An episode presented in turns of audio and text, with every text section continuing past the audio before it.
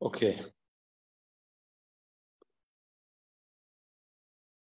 טוב, אנחנו גם בשידור חי. אה, ערב טוב, אנחנו במפגש מספר, אה, שיעור מספר שלוש, ולמעשה השיעור היום הוא... דקה. השיעור היום למעשה הוא שיעור המשך של השיעור הקודם, לא צריך להיבהל גם שלא היה בשיעור הקודם, אנחנו, אני חושב שיש פה, אפשר לראות את זה ממש כיחידה עצמאית, אבל אי אפשר להתעלם מזה שבשיעור הקודם אנחנו למעשה, גולת הכותרת של מה שניסיתי להצביע עליו בשיעור הקודם למעשה היה שיש משהו באלמנט הזה, בסיפור הזה, בעניין הזה של התשובה, שהוא לחלוטין לא מה שנתפס במובן הפשוט, הקלאסי, אולי המובן מאליו של התשובה, שזה קצת אפילו הייתי מגדיר את זה במונחים של כך, של תן וכך, או בקשה וקבלה ונתינה. אז בטקסט אגב שלא מופיע פה, שאני אומר אותו מתישהו, מתישהו בהמשך, אז האדמו"ר הזקן נותן איזה דוגמה מאוד מאוד בולטת, לוקח פסוק בתהילים, שהפסוק אומר כי עמך סליחה למען תברא. אז השאלה הפשוטה היא, למה כי עמך סליחה? היה מתבקש בתפיסה הפשוטה כי ממך הסליחה, או כמאיתך, זאת אומרת האדם עומד אל מול האל בבקשת סליחה, מתפיסת חטא, תפיסה שהוא עשה משהו אה, לא נכון, לא ראוי, פגום, אה, והוא מבקש סליחה, מבקש מחילה, כמו שאדם פגע בחבר, עכשיו הוא נמצא בעמדה של, שהוא מבין שהוא עשה מעשה לא ראוי בעמדת, אפשר להגיד סוג של עמדת נחיתות כלפי אותו אדם שהוא פגע בו, ועכשיו הוא זקוק לסליחתו. אז, אז אם זאת התפיסה, אז הסליחה היא באה מהאל, זאת אומרת, הקדוש ברוך הוא כביכול נותן סליחה, נענה לבקשת הסליחה. אנחנו מבקשים סליחה, וישנה היענות לבקשת הסליחה. אבל אם זה היה המובן, אז באמת היה מתבקש שיהיה כתוב כי מאיתך או כי ממך הסליחה. זאת אומרת, אלוהים הוא מקור הסליחה, הוא הנקודה שבה הסליחה ניתנת, ממנה היא ניתנת. אבל דוד המלך משתמש בביטוי, שהוא ביטוי אחר לחלוטין, שהוא ביטוי של נוכחות. שהביטוי של נוכחות הוא כי עמך הסליחה. זאת אומרת, הסליחה נמצאת איתך. ואז נשאלת השאלה, מה זאת אומרת הסליחה נמצאת איתך? מה, מה המשמעות היא? עליכם השלום. אה, אין בעיה, בסדר, אבל אם אפשר באמת, ב... הם יכולים גם להצטרף. אז, אז הנוכחות, זאת אומרת, יש משהו איתך, הסליחה נמצאת איתך, ועד כמה שאנחנו נצטרף אליך, אז כביכול נזכה בסליחה. כי איתך הסליחה, כי מעמך הסליחה. זאת אומרת, זה לא משהו שכביכול ניתן לאדם. וזה שינוי קונספטואלי עמוק של מושג התשובה. למעשה כל מה שרוב הזמן של השיעור הקודם, שהקדשנו לשיעור הקודם, היה למעשה להראות שבפרשת החטא, אולי החטא הכי גדול, הכי ידוע, הכי מטלטל, הכי דרמטי בתולדות העם היהודי, אולי בתולדות האנושות, זה בעצם המעשה של חטא העגל. כי המעשה של חטא העגל, המרכיב של החטא הוא מאוד מאוד חריף. מכיוון שהפער בין מה שהיה קודם לבין מה שקרה בפועל כ-40 יום לאחר מכן הוא פער בלתי נסבל. זאת אומרת, מהמקום אולי הגבוה, המשמעותי, הנאצל, הנשגב ביותר שבן אנוש יכול להגיע אליו, הם הגיעו למקום אולי הנמוך ביותר, השפל ביותר, העלוב ביותר. הבאנו את דברי הגמרא, שהגמרא אומרת, עלובה קלה שזינתה בליל חופתה. זאת אומרת, דווקא באותו אירוע, באותה התרחשות, שאין התרחשות יותר אינטימית, יותר גבוהה, יותר נאצלת, יותר נשגבת, דווקא בהתרחשות הזאת, באותו ערב, באותו תקופה, באותו מצב, כאילו בירח הדבש, היא כבר אה, עושה את מה שהיא עושה. זאת אומרת, אז גם, גם החטא הוא אולי, גם החטא הוא אולי הקשה והחריף ביותר שניתן להעלות את, על, על הדעת, אבל באותו מידה גם כל תהליך התיקון והריפוי הוא גם אולי האב טיפוס, שנקרא ארכיטיפ של תיקון. אם זה ארכיטיפ של חטא, זה גם ארכיטיפ של תיקון. ולמעשה הראינו באופן ממש שיטתי לאורך כל הפרשה כולה, שלמעשה משה רבינו בשום נקודת זמן לא מבקש סליחה. אולי מבקש פעם אחת כפרה, שזה גם משהו אחר. הוא לא מבקש סליחה, להבדיל אגב ממה שהוא עושה בחטא אחר, ידוע אולי פחות, אבל ידוע ומוכר, שנקרא חטא המרגלים, ששם הוא באמת אומר את מה שאנחנו אומרים בליל יום הכיפורים, סלח נא לעוון העם הזה כגודל חסדך, וכאשר נסעת לעוון העם הזה ממצרים ועד עינה. זאת בקשת סליחה מובהקת, טיפוסית, פשוטה, מבקשים סליחה, ואז באמת ויאמר השם סלחתי כדבריך, זאת אומרת ישנה כביכול היענות, אבל זה לא קורה במעשה העגל, זה, לא, זה קורה בפרשת המרגלים. והראינו למעשה שכל הפרשה למעשה עוסקת בניסיון לתקן או ליתר דיוק לשחזר את אותה נוכחות שנעלמה, שנסדקה, שלמעשה התרסקה עם הלוחות. הנוכחות המשותפת הזאת שהייתה למעשה רגע קודם עשיית העגל, הנוכחות הזו התרסקה, ועכשיו יש ניסיון לשחזר את הנוכחות הזו. וכל תהליך התיקון שמשה רבינו עובר, מתמודד בעצם השמונים יום הללו, מי"ט י"ט בתמוז ועד לי' בתשרי, שזה שמונים יום,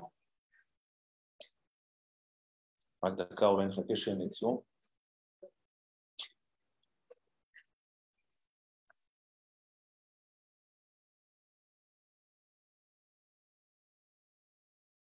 כן, אני מחכה כאלה שתי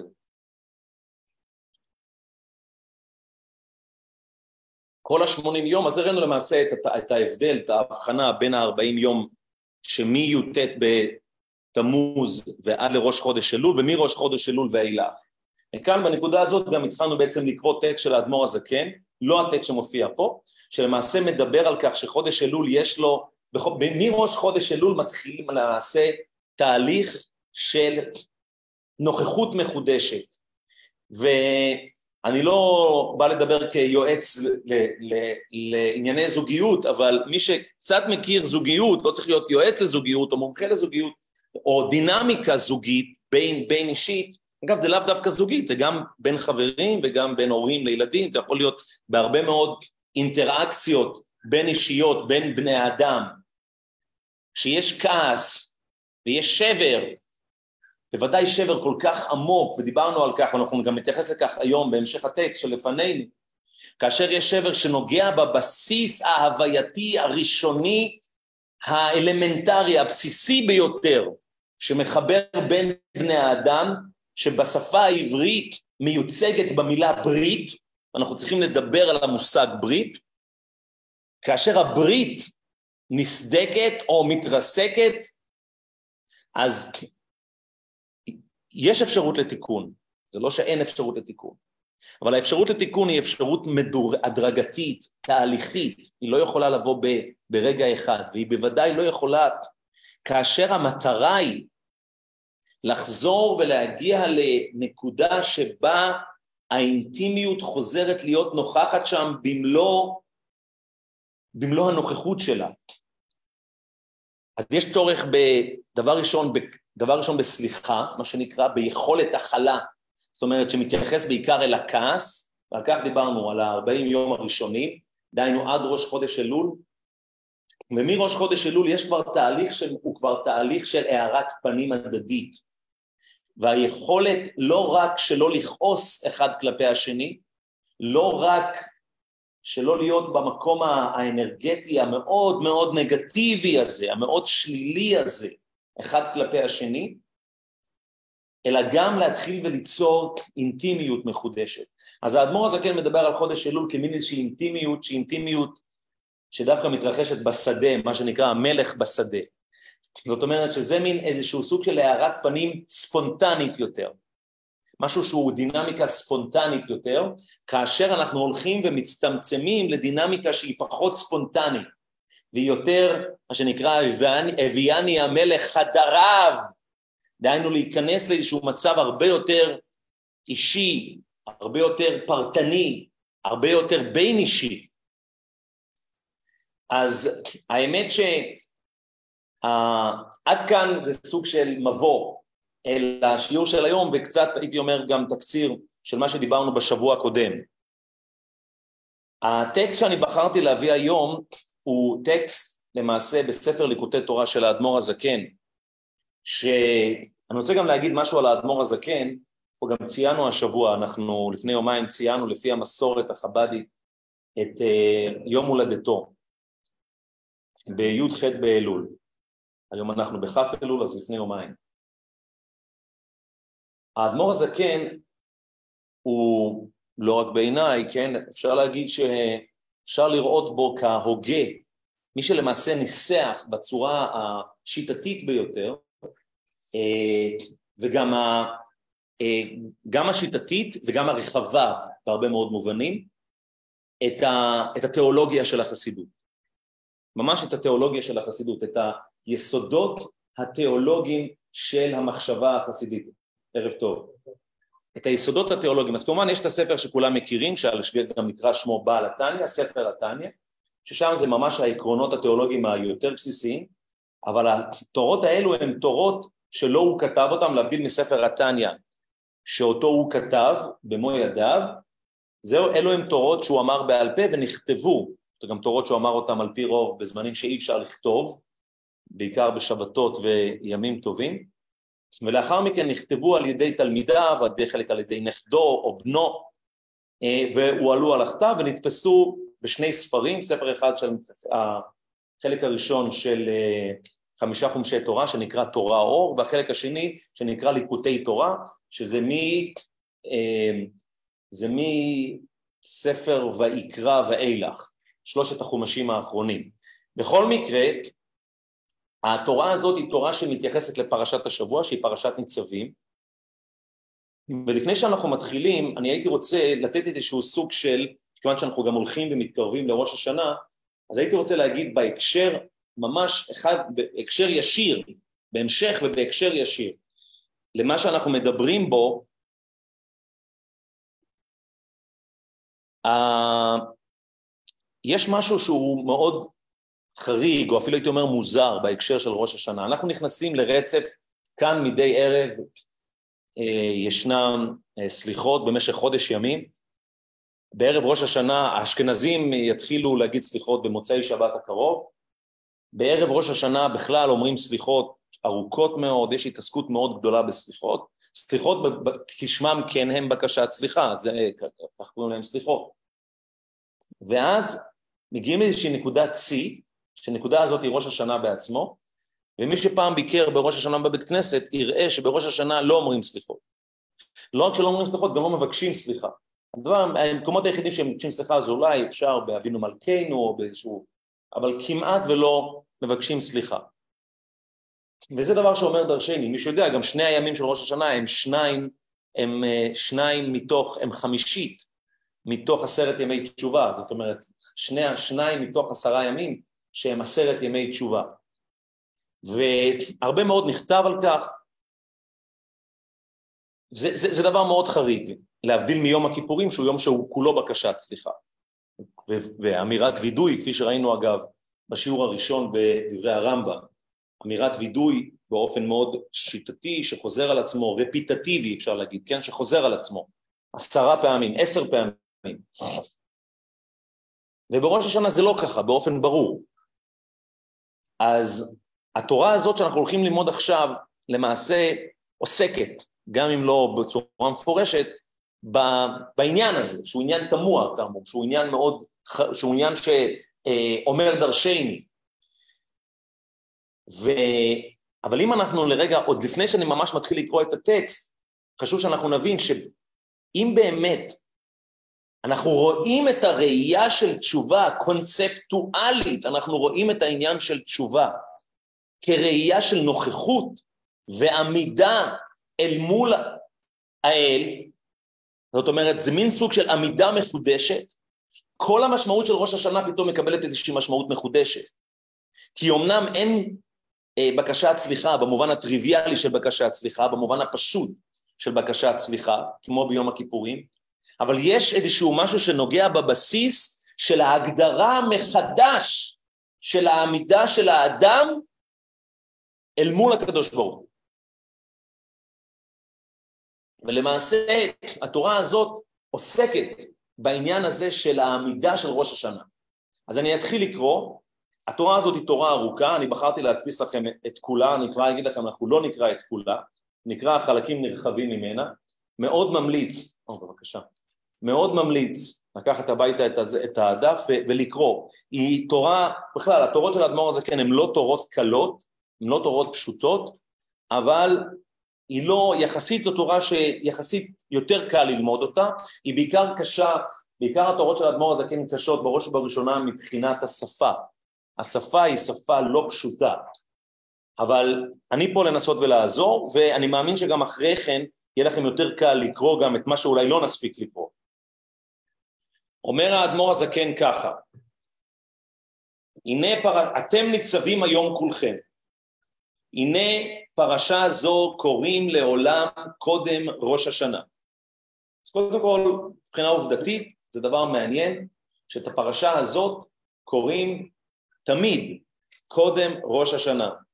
שנה, לפעמים קוראים את זה ביחד עם פרשת וילך, כמו השנה למשל, לפעמים קוראים את תלוי אם שנה מעוברת, לא שנה מעוברת, אבל את הפרשת ניצבים קוראים תמיד קודם ראש השנה. דבר אגב מאוד מעניין, שכפי שדיברנו בשיעור הראשון, שלפי דעת הרמב"ם המצווה העיקרית היא מצוות הווידוי, אין מצווה על התשובה, ואילו לפי דעת הרמב"ן, כן, רבי משה בן נחמן מברצלונה, אז ה... ה... יש מצווה באופן מובהק, באופן ברור, ישנה מצווה על התשובה, ישנה מצווה על התשובה, והרמב"ן לומד את זה מהפסוק שמופיע בצר לך ושבת עד השם אלוהיך ושב השם את שביתך וירחמך וכולי. זאת אומרת בפרשה הזאת ו- ולא בכדי וזה דבר מעניין שהרמב"ן לפי דעת הרמב"ן מצוות תשובה לומדים מהפרשה שלנו פרשת ניצבים ותמיד פרשה הזאת קוראים לפני ראש השנה ולפני עשרת ימי תשובה. אבל זה אני אומר ככה בסוגריים וזה דבר מאוד מאוד מעניין אומר, אומר האדמו"ר הזקן הנה פרשה זו לעולם קוראים לעולם קודם ראש השנה הוא מרומז במילת היום, דקאי על ראש השנה, כי זה היום תחילת מעשיך זיכרון ליום ראשון. אז אומר פה האדמו"ר הזקן, האדמו"ר הזקן כאן מכוון למאמר שמופיע בכמה מקומות, בכמה מקומות בדברי חז"ל, על כך שהיום זה ראש השנה. הפעם הנוספת שזה מופיע, זה מופיע גם בספר איוב, בפסוק, בשני פסוקים בספר איוב, פעמיים, למי שמכיר לפחות את ההתחלה, ספר איוב הוא אחד מהספרים הקשים ביותר בתנ"ך, גם בראש ובראשונה, אני פעם לפני הרבה שנים לימדתי ספר איוב באופן שיטתי, ואחד הרעיונות שהיו לי, שלצערי עוד אחד מהרעיונות שלא ממש יצאו לפועל, זה לעשות מילון איוב. זאת אומרת, מילים שהן ייחודיות, בלועזית זה נקרא אידיוסינקרטיות, זאת אומרת ייחודיות באופן בלעדי שאין להם אח ורע בתנ"ך בכלל, שמופיעות רק בספר איוב.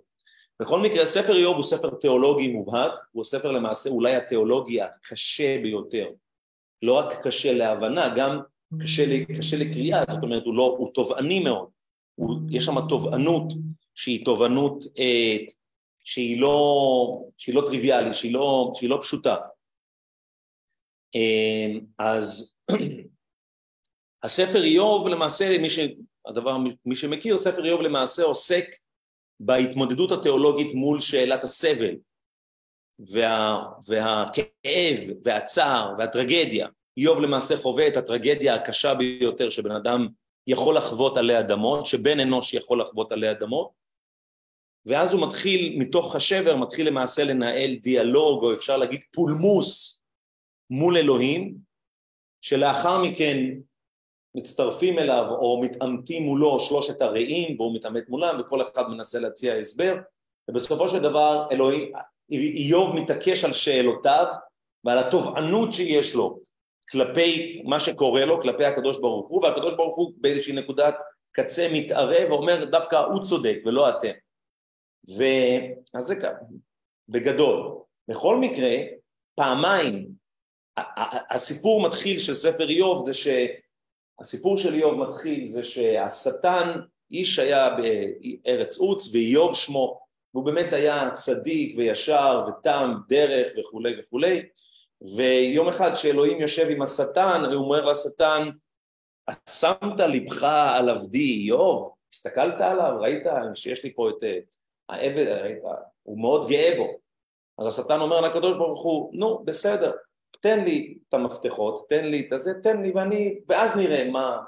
אז בהתחלה הוא אומר לו, אל תתקרב רק אל אה, ממונו, אז בהתחלה הוא משמיד לו את כל, את העדר וכולי וכולי, ואז הוא אומר לו, רק, רק את, את, אה, אל תפגע גופנית, לא בו ולא, ולא במשפחתו,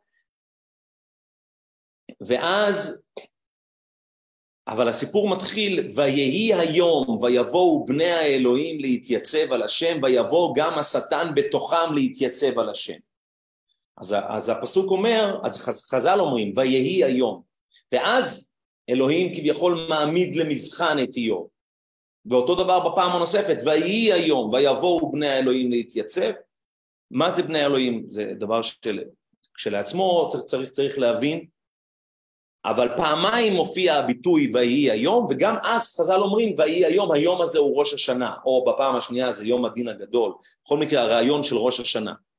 אז יש משהו במילה היום שקשורה לעניין הזה של ראש השנה, ובדייקה קשורה לעניין הזה של לעמוד בדין, של יום הדין. אז, אז האדמו"ר הזה כן ככה אומר ברמז, כי זה היום תחילת מעשיך זיכרון ליום ראשון. זאת אומרת שיש משהו, כשאני אומר לכם מה בעצם המשמעות של היום, אתם ניצבים היום, אתם ניצבים, מה זה אתם ניצבים היום? במילה היום יש איזושהי משמעות שהיא משמעות של איזושהי נקודת עצירה בזמן, איזושהי נקודת הווה שכביכול הזמן כופה מלכת, מכיוון שבעצם החיים הרוטיניים, או אם נרצה, החיים נטולי המודעות, או נטולי המבחן, אנחנו לא באמת בוחנים את עצמנו, הם, ה, הם החיים שהם, הם, זאת אומרת דינמיקת החיים, תנועת החיים, למעשה לא בעצם מאפשרת לבחון, לתהות, לייצר מה שנקרא רפלקסיה, לייצר, כן, התבוננות עצמית, או אינטרוספקציה אפילו, בחינה עצמית. בכלל, זאת אומרת, כשהאדם נמצא בתנועה, הוא לא נמצא בבחינה, הוא לא נמצא במודעות, גם לא במודעות שלו כלפי עצמו וגם לא במודעות כלפי האחרים, כי הוא בתנועה. לכן אגב הביטוי מובהק, מבחינה, גם בעברית, גם בעברית המודרנית, כן? כשאנחנו לוקחים אדם ותובעים אותו לבית משפט, אז הוא עומד לדין. עומד לדין. יש לזה אגב גם משמעות מבחינת נוהל המשפט, אדם צריך לעמוד מול הבית משפט. אבל האדם עומד בדין. עומד בדין הכוונה עוצרים, רגע, יש פה נקודה, יש פה איזושהי סיטואציה, יש כאן איזשהו מצב שדורש בחינה, שדורש ביקורת, שדורש התייחסות, אז עושים pause. ה pause הזה הוא פאוס בזמן. אתם מבינים מה אני אומר? ה pause הוא פאוס בזמן. צריך לעצור רגע את הזמן. ובשביל לעצור את הזמן, חייבים להניח שהזמן הוא לא טריוויאלי, זאת אומרת, ש- שאפשר כביכול לעצור את הזמן. זאת אומרת שהתנועה היא תנועה, אנחנו מקבלים אותה, אנחנו מבינים אותה, אבל אפשר גם לעצור. והאדמו"ר הזה כן מנסח את זה, כי זה היום תחילת מעשיך זיכרון ליום ראשון.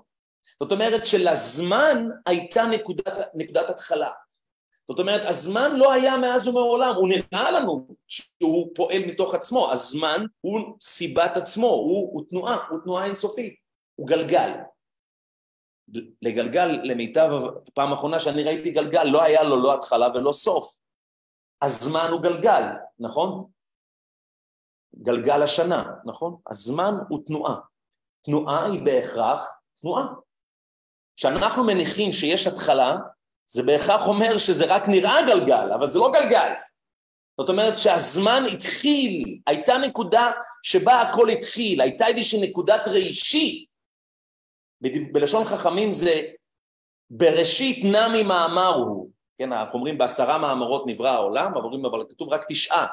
אז אומרים חכמים, בראשית בעצמו זה מאמר, זאת אומרת, עצם העובדה שיש ראשית, עצם העובדה שיש נקודת התחלה בזמן, בעצם אומר שהזמן יש בו משהו אשלייתי, כי נכון, הזמן הוא רוטיני, הזמן הוא רפיטטיבי, זה חוזר על עצמו, כן? שנה, בשפה העברית שנה זה דבר שחוזר, לשנו, דבר שחוזר, חוזר ונשנה, באופן שיטתי, חוזר ונשנה. אבל כשאנחנו מניחים שיש נקודת התחלה, זה בעצם אומר שהזמן הוא קיים, אבל יש, יש, יש לו סיבה ראשונית, ואנחנו מסוגלים גם כביכול לעצור את הזמן. לא באמת לעצור את הזמן, אלא לקחת, אנחנו לוקחים איזשהו טיים אאוט, איזושהי הפסקה מהזמן, ובנקודה הזאת אנחנו נמצאים במקום שנקרא היום. היום הוא, הוא נקודת עצירה בזמן, הוא נקודת עצירה שבה יש יכולת לרגע לבחון. או, בצ, או, ב, או במונח כפי שאנחנו נראה אותו, לרגע להיות ניצב, שזה להיות לעמוד, אבל אנחנו נראה, זה, לא, זה הרבה יותר מאשר להיות סתם עומד, פיזית. כי זה היום תחילת מעשיך, זיכרון ליום ראשון. עכשיו יש פה הרבה מונחים שצריך לדבר, גם למשל המושג שנקרא זיכרון. הזיכרון עניינו מודעות. זאת אומרת, הזיכרון הוא נקודה שיש לנו ב, בתודעה, שנוכח שכביכול הזמן לא מצליח. לצערנו, ככל שהזמן מתקדם, תמיד זיכרון הולך ומתקהה, נכון? תמיד זיכרון הולך ומתקהה. כי הזיכרון, כי הזמן מנצח את, את הזיכרון. הזמן למעשה אמון על השכחה. הזמן הוא אנטיתזה לזיכרון. ככל שאנחנו יותר שבויים בזמן, אנחנו יותר שייכים לעולם השכחה מאשר לעולם הזיכרון. כשאנחנו אומרים זיכרון ליום ראשון, הכוונה שיש משהו שהוא יותר חזק מהזמן. הווה אומר שהוא בלתי נשכח, שהוא בלתי נשכח, כי הזמן עניינו להשכיח. הזמן ושכחה זאת כמעט מילה נרדפת, וזיכרון הוא אנטיתזה לזמן. הוא יותר חזק מזמן. זאת אומרת, בסופו של דבר, המאבק תמיד מתחולל בין הזיכרון לבין הזמן. כשאנחנו אומרים, זה היום תחילת מעשיך, זיכרון ליום ראשון, הכוונה שיש אפשרות להזדקק מחדש, לגעת מחדש, באותה, בזיכרון הקדמוני של העולם, שהזמן לעולם לא יצליח להשכיח אותו, לו, שזה כמובן תלוי בנו, זה תלוי בנו, עד כמה אנחנו באמת מסוגלים להציף את המודעות הזו, להציף את הזיכרון הקמאי הזה שנוכח בתודעתנו. זיכרון ליום ראשון, שכל ניצוצי נשמות ניצבים ומתעלים במקורם הראשון ביום זה, עד לפני הוויה. ראשיכם, שבטיכם, וגומר מחוטא ויצאך עד שואב מימיך. פירט הכתוב עשר מדרגות, שכמו שיש עשר מדרגות בנפש האדם, דהיינו שלושה שכלים, דהיינו הרובד התודעתי, ואז יש זין מידות, מידות זה החלק הרגשי, או האמת כן, החלק הרגשי שמוציא לפועל את, ה, את המחשבה, מה שנקרא בשפה הקבלית חוכמה בינה דעת, הנה כל ישראל למקומה אחת שלמה וכללות נשמותיהם נקרא כנסת ישראל שנחלקת לעשר מדרגות. ובראש השנה מתעלים כל המדרגות אפילו מחוטא ביציך עד שואב מימיך שהן בחינות ומדרגות התחתונות. אני מדלג פה על כל הסוגריים ואני עובר לקצ... להמשך של הסוגריים, להיות כולם מתעלים למעלה במקור חוצבם. אז פה כבר אנחנו מתוודעים לאלמנט שהייתי קורא לו האלמנט ההוליסטי. הוא אלמנט סופר חשוב, שהוא קשור גם לעניין הזיכרון. בסופו של דבר, כשאנחנו חיים היום, אנחנו חיים בחברה שהיא חברה עם מבנה היררכי מאוד מסועף, הסתעפות מאוד מאוד רחבה של, ה, של המבנה ההיררכי, שהוא נגזר מ... בראש ובראשונה מ... בראש ובראשונה מגורל. יש כאלה ששפר עליהם גורלם להיוולד בסביבה אה, אה, חברתית או בתנאים קיומיים וסביבה חברתית ותרבותית טובה יותר, משופרת יותר, גבוהה יותר, ו- ו- ואנחנו מקבלים את זה כמצב נתון, אנחנו מקבלים שיש בני אדם שפר עליהם יותר גורלם, שפר פחות גורלם, אנחנו מקבלים גם את המבנים, את המבנים so called ההיררכיים, שמבחינים בתוך החברה בין סוגים שונים של בני האדם, וזה נגזר גם ממעמדות וכל מיני הישגים שאנשים מצליחים להגיע אליהם, בראש ובראשונה הישגים פיננסיים, סוציו-אקונומיים, כן? כל המעמד, המעמד הסוציו-אקונומי הוא מעמד, הוא האלמנט הסוציו-אקונומי, סליחה, הוא אלמנט מאוד מאוד משמעותי בקביעת המבנה ההיררכי של החברה והתעדוף של בני החברה בתוך המבנה החברתי וכן הלאה וכן הלאה. ו... וזה דבר שהוא בלוף, דבר שהוא בלוף, פשוט בלוף, הוא בלוף. ו... אבל אנחנו מקבלים אותו, ואנחנו חיים, אנחנו, וזה דבר מאוד מאוד עמוק ובסיסי, באמת גם להבין שאנחנו באים, באים נכנסים למימד, לספירה שנקראת תשובה.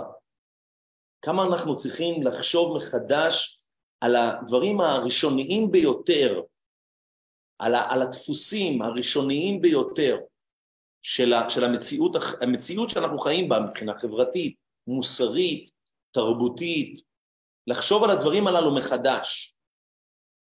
אומר האדמו"ר הזקן, הדבר הכי בולט בפסוקים שלפנינו, אתם ניצבים היום כולכם לפני השם, מי חוטא ביציך ועד שואב מימיך. נקרא את הפסוק במלואו.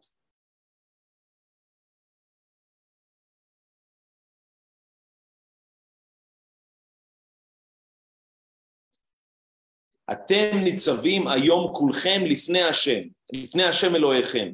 ראשיכם, ושבט... ראשיכם, שבטיכם, זקניכם ושוטריכם, כל איש ישראל, מי שואב מימיך ועד חוטב עציך.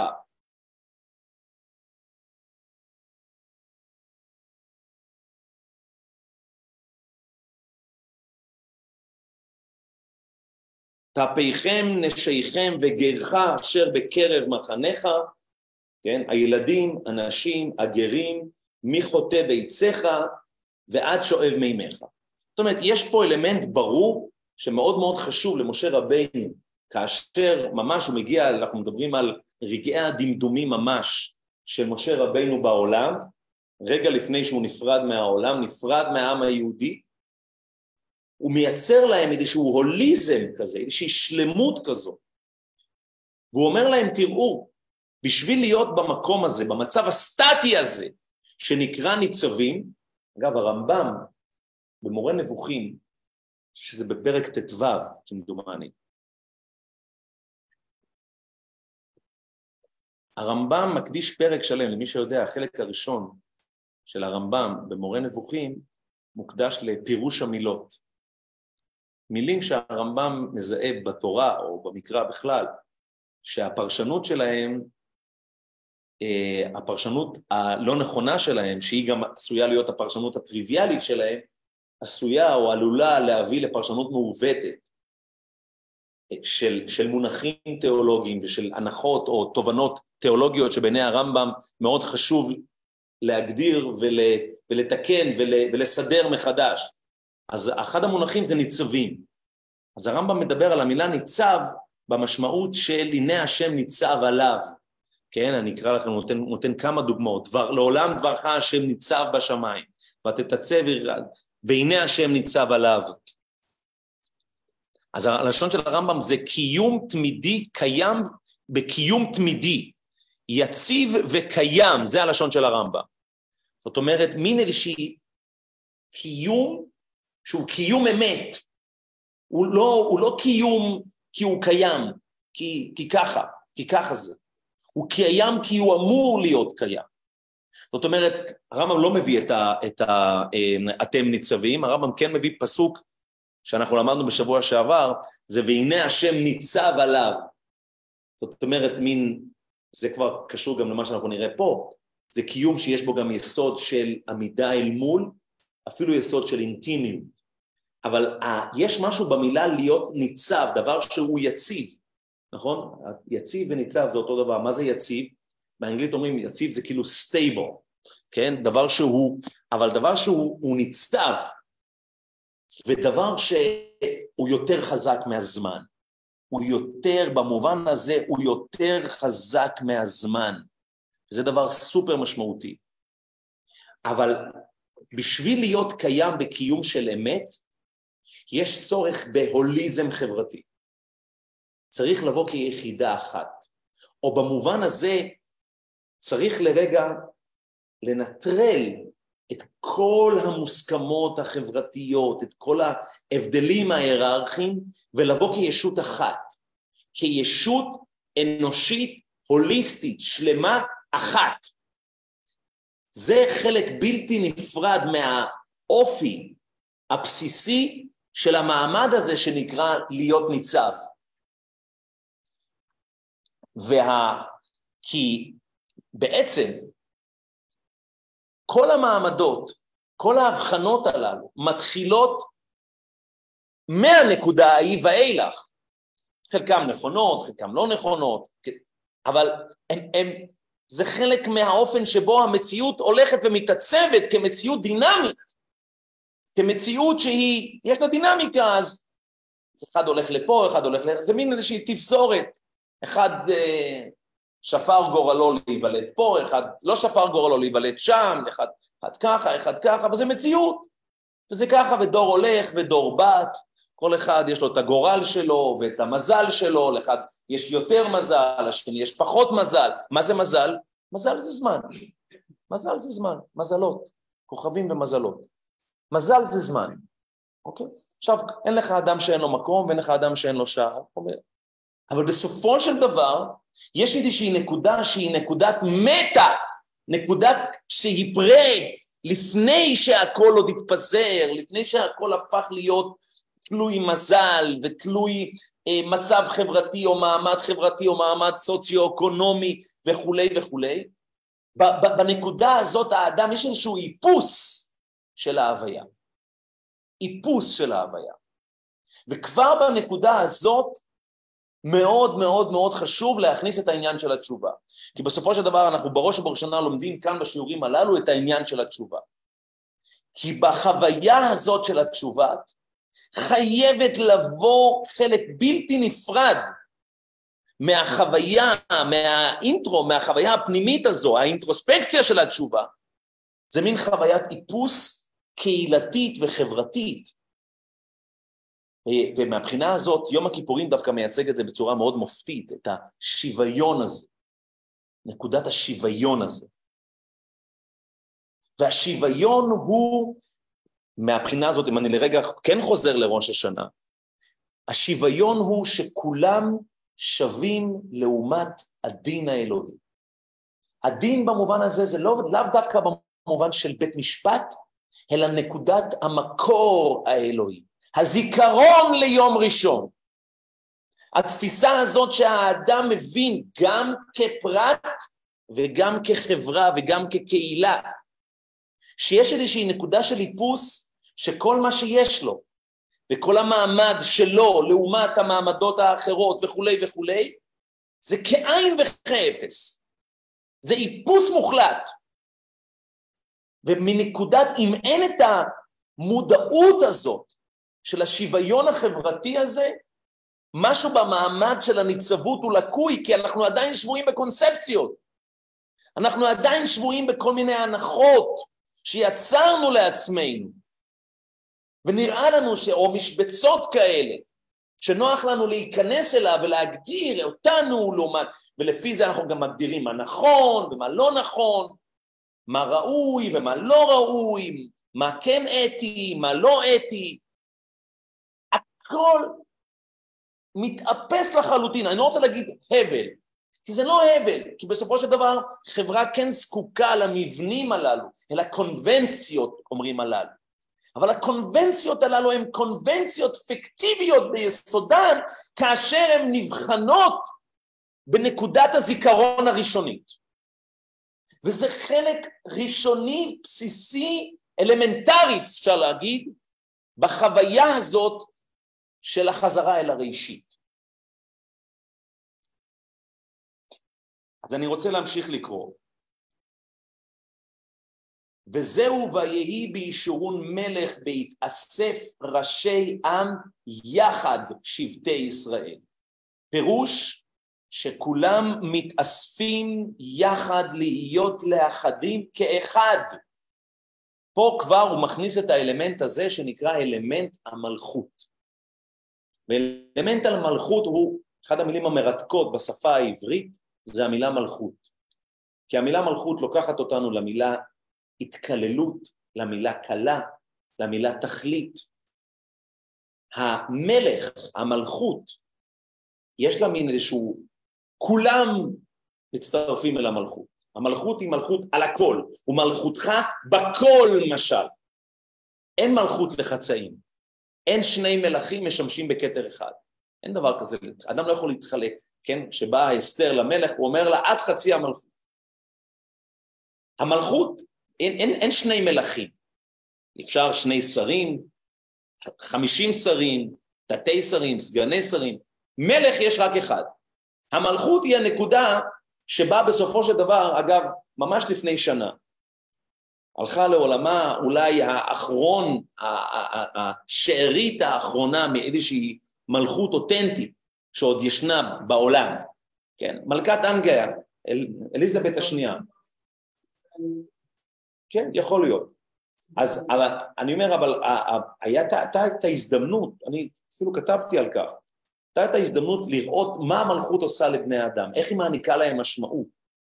היא, היא לא צריכה להיות בהכרח איזושהי אישה מיוחדת, איזשהו... עצם הנוכחות של המלכות מעניק איזשהו יסוד קולקטיבי עמוק של יכולת הזדהות, יכולת הצטרפות, שאין שום רציונל בעולם שיכול להסביר את זה.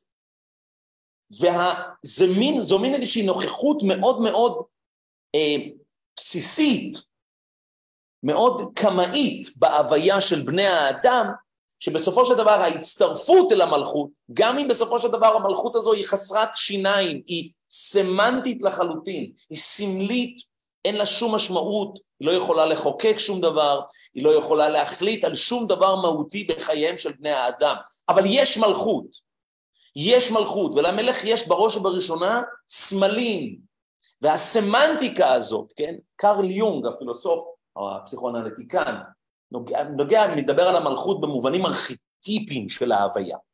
שיש משהו במלכות שהוא ארכיטיפ של בני האדם, שהוא בבסיס הראשוני של התת מודע של בני האדם שהם זקוקים אל, ה, אל, אל המשמעות הזו, אל התוכן הזה.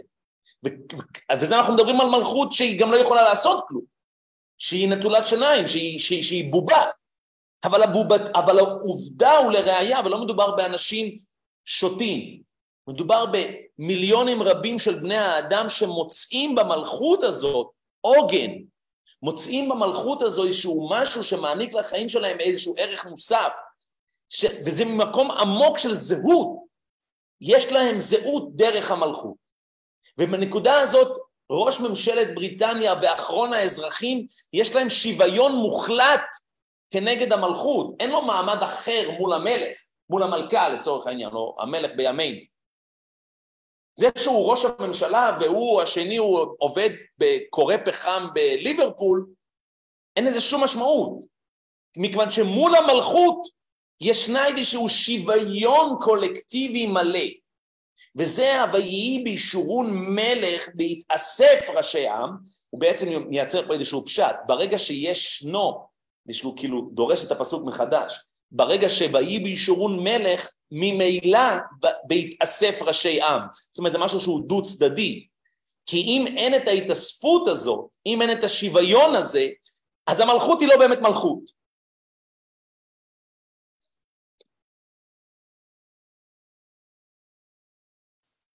פירוש שכולם מתאספים יחד להיות לאחדים כאחד, כי זהו כלל גדול. דכל דעתי מסיטרא דקדושה.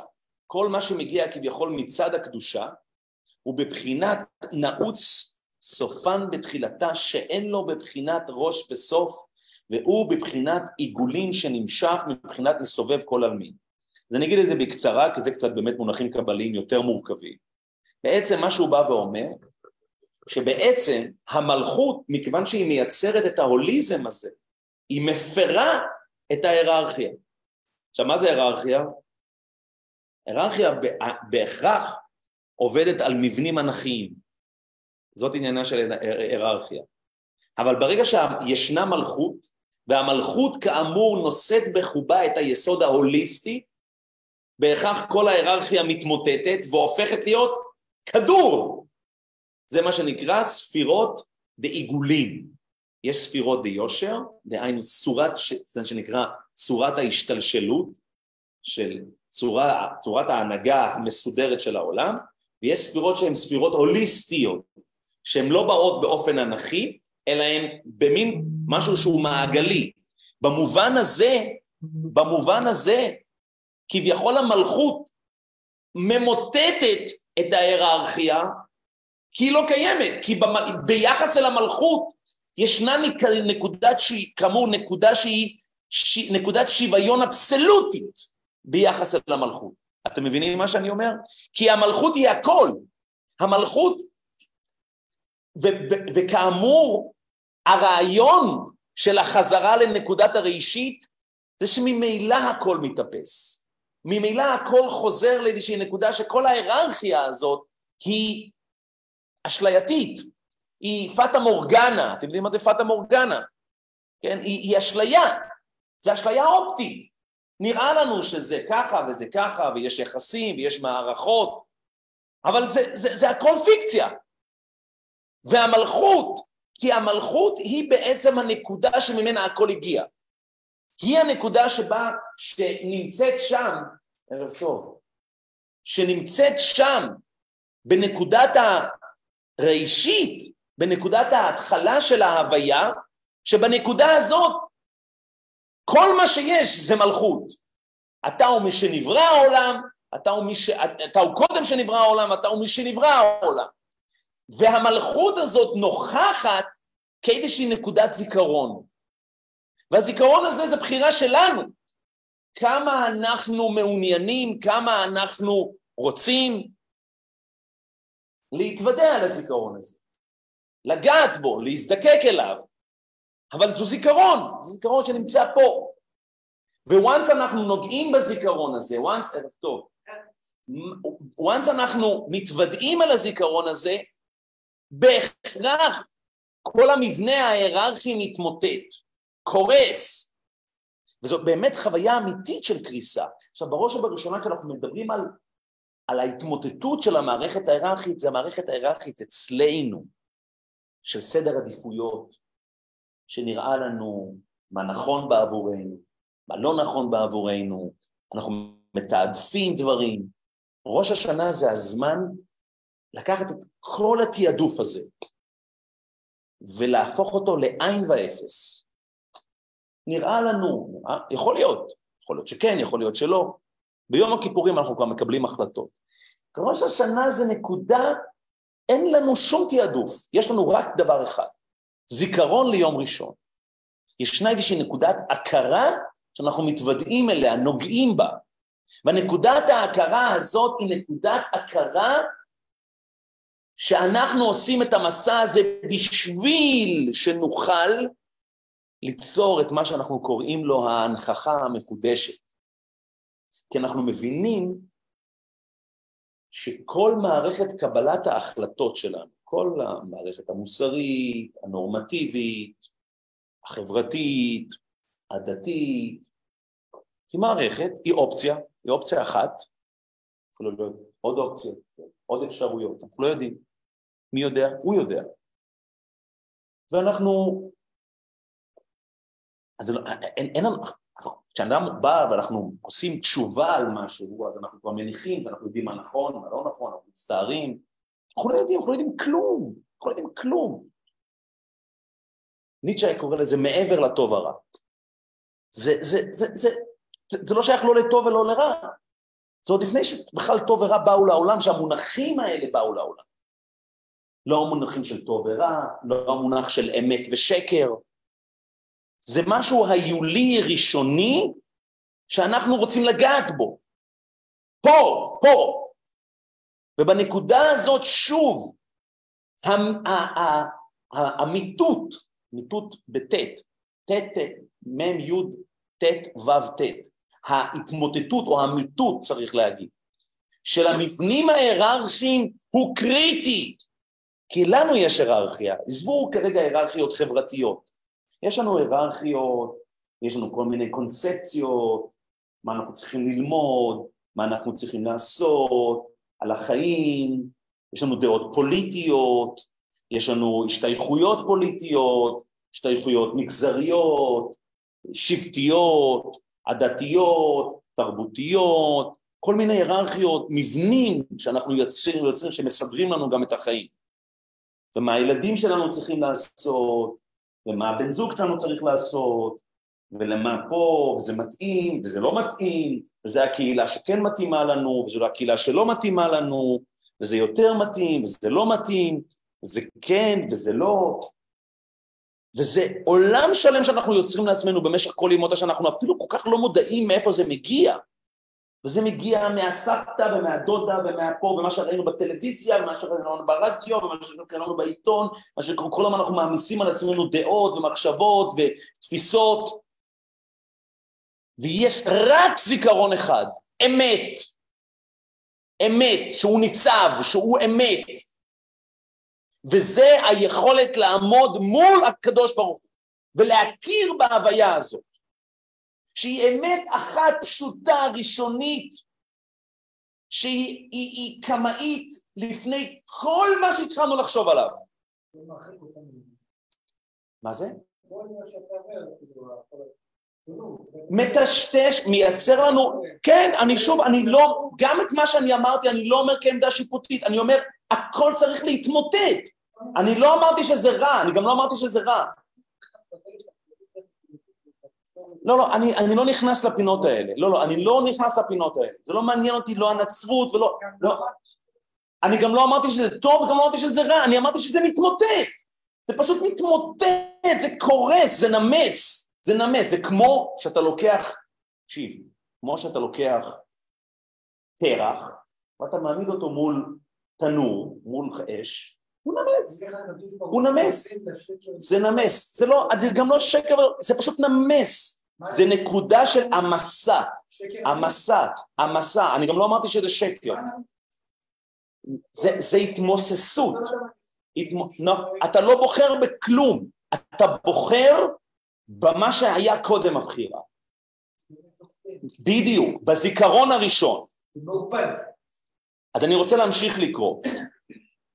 ולכן אמרו רבותינו זיכרונם לברכה, הווה, ערב טוב, הבאת, יש פה איזה, אפשר, אה, תיקחו דפים. ולכן אמרו רבותינו זיכרונם לברכה, הווה שפל רוח בפני כל אדם, לפי שיש בכל אחד ואחד בחינות ומדרגות מה שאין בחברו, וכולם צריכים זה לזה, ונמצא שיש יתרון ומעלה בכוח אחד ואחד שגבוה מחברו וחברו צריך לו, וכמשל האדם שהוא בעל קומה בראש, סליחה, בעל קומה בראש ורגליים, שאף שרגליים הם סוף המדרגה ולמטה והראש הוא העליון, הוא מעולה, הוא מעולה ממנו מכל מקום, הרי בבחינה אחת יש יתרון ומעלה לרגליים שצריך להלך בהם, וגם הם מעמידי הגוף והראש, וגם מעמידי הגוף והראש. וגם כשאירע הכובד בראש מקיזים דם ברגליים ונרפא ומקבל חיותו ממנו ונמצא שאין שלמות לראש בלתי הרגליים. אז פה אומר אדמו"ר הזקן וזו דוגמה מאוד חריפה. מאוד מאוד מאוד חריפה. כשאנחנו מדברים על היררכיה, אם יש לנו את האב טיפוס של ההיררכיה, זה מה שנקרא המבנה הגופני. זה סדר, יש לנו סדר. הראש, המותניים, הידיים, וככה אנחנו יורדים. יש לאדם סדר. זה אגב הדוגמה הארכיטיפית של סדר, של ארגון. ככה נראה ארגון. זה מאורגן. הגוף, הצורה האורגנית של הגוף, היא מייצג מובהק של סדר. סדר. מקובל שהראש הוא הראש. הוא לא סתם זוכה לשם ראש, כי הוא הראש. הוא באמת מקור של המחשבה, המקור שמארגן את כל הדברים, בסופו של דבר הכל מתחיל בראש ונגמר בראש. והרגליים הן פונקציונליות, הן פונקציונליות, הן ממש פונקציונליות. עכשיו, זו תפיסה שהיא תפיסה, היא תפיסה אמיתית, היא לא פיקטיבית, היא אמיתית. הנה לנו מבנה היררכי. בסופו של דבר, כל המבנים ההיררכיים בעולם כביכול הצורה הארכיטיפית שלהם זה המבנה הגופני. יש את המוציאים לפועל, יש מדרגות, יש היררכיה. במקום להגיד גוף אפשר להגיד את המילה היררכיה. סדר. אומר האדמו"ר הזקן, בראש השנה, אם אתה לא נמצא במודעות שהרגליים לא פחות חשובים מהראש, שזה בעצם אומר למוטט את ההיררכיה. זאת אומרת, בסופו של דבר, בבסיס, כביכול, הרגליים פונקציונלית הם במעמד נחות יותר, נמוך יותר, והראש הוא גבוה יותר, ובכלל, המושג שנקרא גבוה ונמוך, אנחנו מאוד מאוד קובעים את ה... מי נמצא גבוה יותר, הגבוה, יש לנו תמיד תפיסה של גבוה ונמוך, הוא הצליח להגיע בחברה למעמד גבוה יותר, בכיר יותר קוראים לזה, הוא בכיר יותר, הוא עובד זוטר, אנחנו הולכים עם התווית הזאת, אני זוטר, הוא בכיר, אה, אני בכיר, אני סמנכ"ל בחברה, יש לנו כרטיסי ביקור, אנחנו עובדים עם הכרטיסי ביקור האלה, מה? טייטלים, בדיוק, יש לנו טייטלים, או לייבלים קוראים לזה, יש לנו את הלייבל, הוא, אנחנו, או, סוף כל סוף הוא עשה משהו בחיים, הוא קיבל את משרת המנכ"ל. היום הוא סמנכ"ל, היום הוא יו"ר, היום הוא סגן יו"ר, היום הוא... ואנחנו, אנשים חיים בהבל ובתוהו הזה. ובסופו של דבר, אם אנחנו לא מצליחים למוטט, להעמיס, כפשוטו, פשוט להעמיס, פשוט להעמיס. חוויית ההתמוססות הזאת משהו בבסיס הכי ראשוני של לא רק חוויית ראש השנה, חוויית התשובה, כי חוויית התשובה חייבת לגעת בראשית. אני מקדים לכם פה טקסט, שאני יודע שלא נקרא את כל הטקסטים ואני יודע שגם זמננו הולך ומתקצר. החוויית התשובה, אם היא לא נוגעת בחוויית הראשית, באנגלית אומרים it's a waste of time. זה בזבוז זמן. זה בזבוז זמן. זה חבל על הזמן. אז אתה, אתה, אתה, לא, אתה לא באירוע. אתה לא באירוע. אתה לא באירוע בכלל. והאדם זה דבר תובעני מאין כמותו. אני חייב להגיד משהו, באמת בסוגריים. על, יש לי הרבה מחשבות על הסיפור הזה של אומן בראש השנה. אפשר להגיד כל מיני דברים, אבל לא היה אדם כמו רבי נחמן שהצליח לצפצף על המבנים ההיררכיים החברתיים. לצפצף. ומה זה לצפצף? לצפצף, לבוז. ולכן אגב, בחייו הוא כל כך הרבה התנגדות, כי אנשים לא יכלו עם האמת שלו, לא יכלו עם האמת השורפת הזאת שלו. הוא צפצף על כולם, הוא, הוא, הוא, הוא קרא לזה, זה המפורסמים של שקר. זה היה מין איזשהו צפצוף על כל העולם. והתובענות הזאת, חשבתי על זה לאחרונה, וגם בהקשר הזה, כשהוא אמר תבואו אליי לראש השנה, הכוונה תבואו אל החוויית ההתאפסות הזאת. ומי שפעם אחת היה שם, יודע שזה מין איזה... זה, זה מין התאפסות. בראש ובראשונה אדם צריך להיכנס, זה לא משנה, תלך לראש השנה או שתלך לאיזה פסטיבל שאני לא יודע, אתה חייב את החוויית הזיכוך הזה של מי אתה? מי זה בכלל מעניין? מנכ"ל של מה אתה? מי, מה? הזיקוק הנפשי, בדיוק. את מי זה בכלל מעניין מה אתה ממנכ"ל? אתה, אתה, אתה, אתה חי בסרט. אתה פשוט חי בסרט. ואם, רגע, ומה, בגלל שהזה פה לידך שעומד בבית כנסת הוא, אני לא יודע מה, הוא הצבאי של הבית כנסת, כאילו, מה, מה, מה זה מעניין בכלל? וזה חייב חוויה של, קוראים לזה, זה הצטר, צירוף, כן? צירוף מלשון צירוף באש. מין איזשהו זיכוך מצרף, שחייבים את האש הזאת. והוא באמת היה יחיד בדורו. הוא נפטר בגיל 38, כאילו במונחים שלו אם הוא ילד, אבל הוא הצליח להכניס כזה אמת לעולם, אמת של בוז. במובן ה... באמת של בוז, שהיא שורפת עד היום. עד היום. ולבוא פעם אחת, אין, מיד אחרי השנה תחזור לחליפה ולעניבה, ושים לעצמך את הטייט, תחיה בסרט. אבל תחווה חוויית אמת. מה אתה, לא יודע, כאילו כולנו חוזרים איכשהו לבלוף. כולם חוזרים לסרט וכולם חוזרים לתמונה שלנו ואיך אנחנו נראים ומהזווית הזאת וזה. אבל פעם אחת תחווה אמת. פעם אחת תיגע באמת שזה הבל מוחלט. הבל לא בגלל שזה, שוב, כאמירה שיפוטית, כי זה כלום, כי זה סתם. כלום. יש רק חוויה אחת שמסוגלת באמת, באמת אבל, לייצר את, ה, את האיפוס הזה, צריך להגיד, לא באתי לדכא הערב הזה, אבל צריך להגיד את זה. וזאת חוויית המוות. את אותו פחד מוות שחווה אחרון האזרחים, חווה ראש הממשלה או מנכ"ת אנגליה. בעמידה כולם מתים בדיוק אותו דבר. הבעתה מן המוות, אימת המוות, במובן האקזיסטנציאליסטי הקיומי, היא נושאת בחובה את השוויון המוחלט. פעם תמיד אני מדמיין את ה... אתם יודעים, בעוד שבעה ימים העולם יציין 23 שנים, 22 שנים, לאסון התאומים. אז תמיד אני מדמיין, היו את המטוס הזה, שנוסע מ... אני לא זוכר מאיפה חטפו אותו, מבוסטון, מזה, נוסע, הוא חטוף. המטוס שהתאבדו. המטוס שחטפו אותו ונכנסו לתוך, חטפו כמה מטוסים. גם בדיוק. לא משנה, זה לא משנה. חוויית המוות של התאומים היא יותר חוויית המוות של הפנטגון או של זה.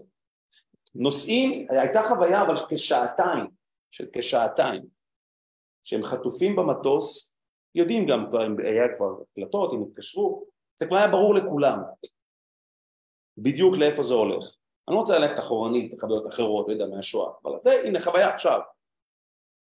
ונמצאים במטוס, בקופסת פח הזאת, 200 איש, 200 איש, יש שם את כל המבנה ההיררכי החברתי, נמצאים שם, בתוך הקופסת פח הזאת. כולם חווים את אימת המוות בנקודה הזאת, באימה של המוות. באימת הסופיות ישנה נקודת שוויון אבסולוטית. זה הנקודה של האיפוס המוחלט. זה לא בגלל שזה חשוב, זה, פשוט, זה, זה נמס, הנה, זה הנקודה שפשוט נמס. והחוויה המצמיתה הזאת היא חוויית האמת. היא חוויית האמת. וכל הסיפור של ראש השנה, של אימת המוות, זה לא בגלל שחס וחלילה אנחנו באמת נמצאים על מטוס. בעזרת השם, כולם יהיה להם אריכות ימים ושנים. אנחנו לא מסוגלים בכלל לחוות את חוויית הראשוניות הזאת, את הקמאיות הזאת, את האמת הקיומית הזאת, במנותק מחוויית המוות. ולכן כל מי שפעם אחת קרא את ה... ונתנה תוקף קדושת היום, ובוא תינשא מחלוקת. בראש השנה איתו, כמה יעברון וכמה ייחתם, ומי יחיה, ומי ימות, מי בקיצור, ומי לא בקיצור. זה נשמע שבאים לעשות פה רושם על מישהו. אבל אני לא יודע מה באמת קורה בראש השנה, לא הלכתי ובדקתי. אני רק יודע דבר אחד, שמי שהם רוצים להעניק לבני האדם את חוויית האמת הקיומית הזאת, אין שום דרך להפעיל עלינו כאילו מניפולציה. אבל למה אני אומר כאילו? כי זה לא מניפולציה, כי המוות הוא אמת. צר לי לאכזב את מי שבא לפה הערב בקונספציה שהוא יחיה לעולם, סורי. האמת לא נמצאת פה. אתם יודעים איפה היא נמצאת? בבית הקברות הקרוב. תלכו לשם ותראו את זה. הבעיה שהמתים כבר לא יודעים שהם ימות. הם כבר לא יודעים, כמו שאומר, הם כבר לא יודעים. כמו שאומר ספר קהלת. אבל החוויה המצמיתה הזאת של האמת הזאת שאנחנו מדברים עליה נמצאת רק במקום אחד, נמצאת בחוויית אימת המוות. אגב, לא יודע אם אתם זוכרים, אבל התאומים קרסו כמדומני יומיים לפני ראש השנה. זה היה יומיים לפני ראש השנה. זה היה 11 לספטמבר, תבדקו ראש השנה באותה שנה, אני חושב שהיה ב-13 או ב-13 או ב-14 לספטמבר. 11, ספטמבר מרץ. נכון, אני אומר, אבל זה היה יומיים לפני ראש השנה. ראש השנה תשס"ב. בכל מקרה, עכשיו, אבל האדם באופן, אחד הדברים הכי בסיסיים שהזמן עושה, המנגנון ההיררכי עושה, זה השכחת המוות. זה הוצאת המוות מסדר היום.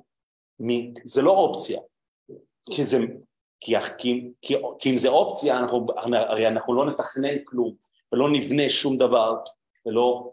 אנחנו צריכים...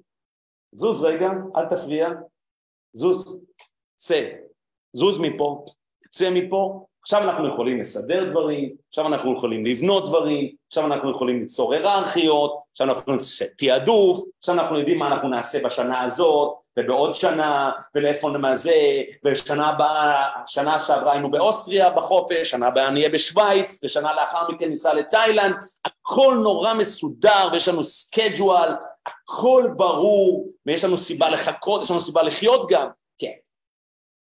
עוד לא היינו, הכל נורא מסודר. המוות הרי פשוט מפר את הכל, פשוט עושה לעג וקלס מהכל.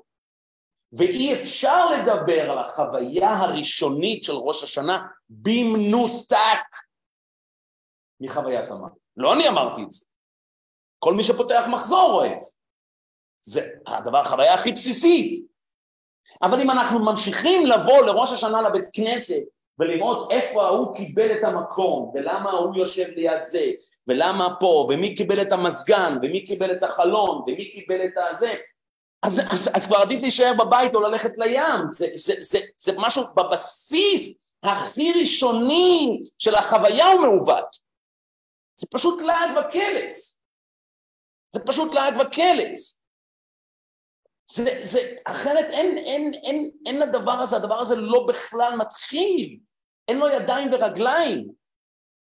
ומה שאומר האדמו"ר הזקן, אומר האדמו"ר הזקן, בכלל בראש השנה פתאום אולי הראש למטה, הגמרא אומרת, אחד הסיפורים הידועים בתלמוד, רבי שניאור זלמן מילדי, שהיה המייסד בעל התניא, המייסד של חסידות חב"ד, בעל התניא. לא, הוא היה תלמיד של התלמיד של הבעל שם. בכל מקרה, הגמרא אומרת שהוא שאל אותו, פגש את אליהו הנביא, הוא אמר, תספר לי מה, איך זה נראה למעלה. הוא אמר לו, זה נראה למעלה אותו דבר, אבל הפוך. עליונים למטה, תחתונים למעלה. זאת אומרת, אותו דבר אבל הפוך. אז אחד הפירושים הם, זה לא, בש... ש... ש... זה לא בהכרח שזה אומר שהעליונים הם באמת תחתונים או התחתונים באמת, זאת אומרת שזה כאילו טעות, אה, מה שלנו נראה שההוא יושב שם במזרח, הוא העליון, אבל בעצם ההוא העליון וזה התחתון. זו שאלה מצוינת, זה מעניין. שם, אימת, שם החיים זה אימת המוות, כאילו. אבל מה ש... כאילו, מה שבעצם הוא אמר לו, שזה בלוף, שתחתונים זה עליונים ועליונים זה תחתונים, זה פשוט, זה מה שהוא אומר לו. זה לא ש... אה, ההוא שיושב למעלה הוא חתיכת צבוע ושקרן, ובעצם הוא אמור לשבת שם. לא, שכל ההיררכיה הזאת שנקראת עליונים ותחתונים זה בלוף. עליונים למעלה ותחתונים למטה, הכוונה שאין עליונים, אין תחתונים.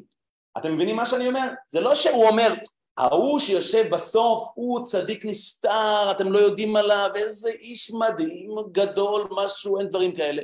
ואילו הקודקוד צבוע, שקרן, זה וזה וזה. ככה נהוג לחשוב. לא! זה גם מה שאומר פה האדמו"ר הזקן.